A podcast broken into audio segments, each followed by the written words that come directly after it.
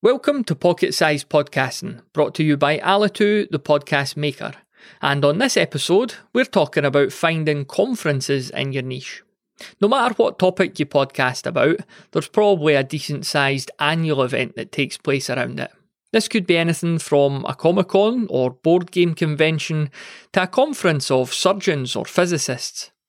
It might seem like a hassle or expense to travel to something like this, but it could be well worth your while. There's nothing more powerful than real life in person interactions.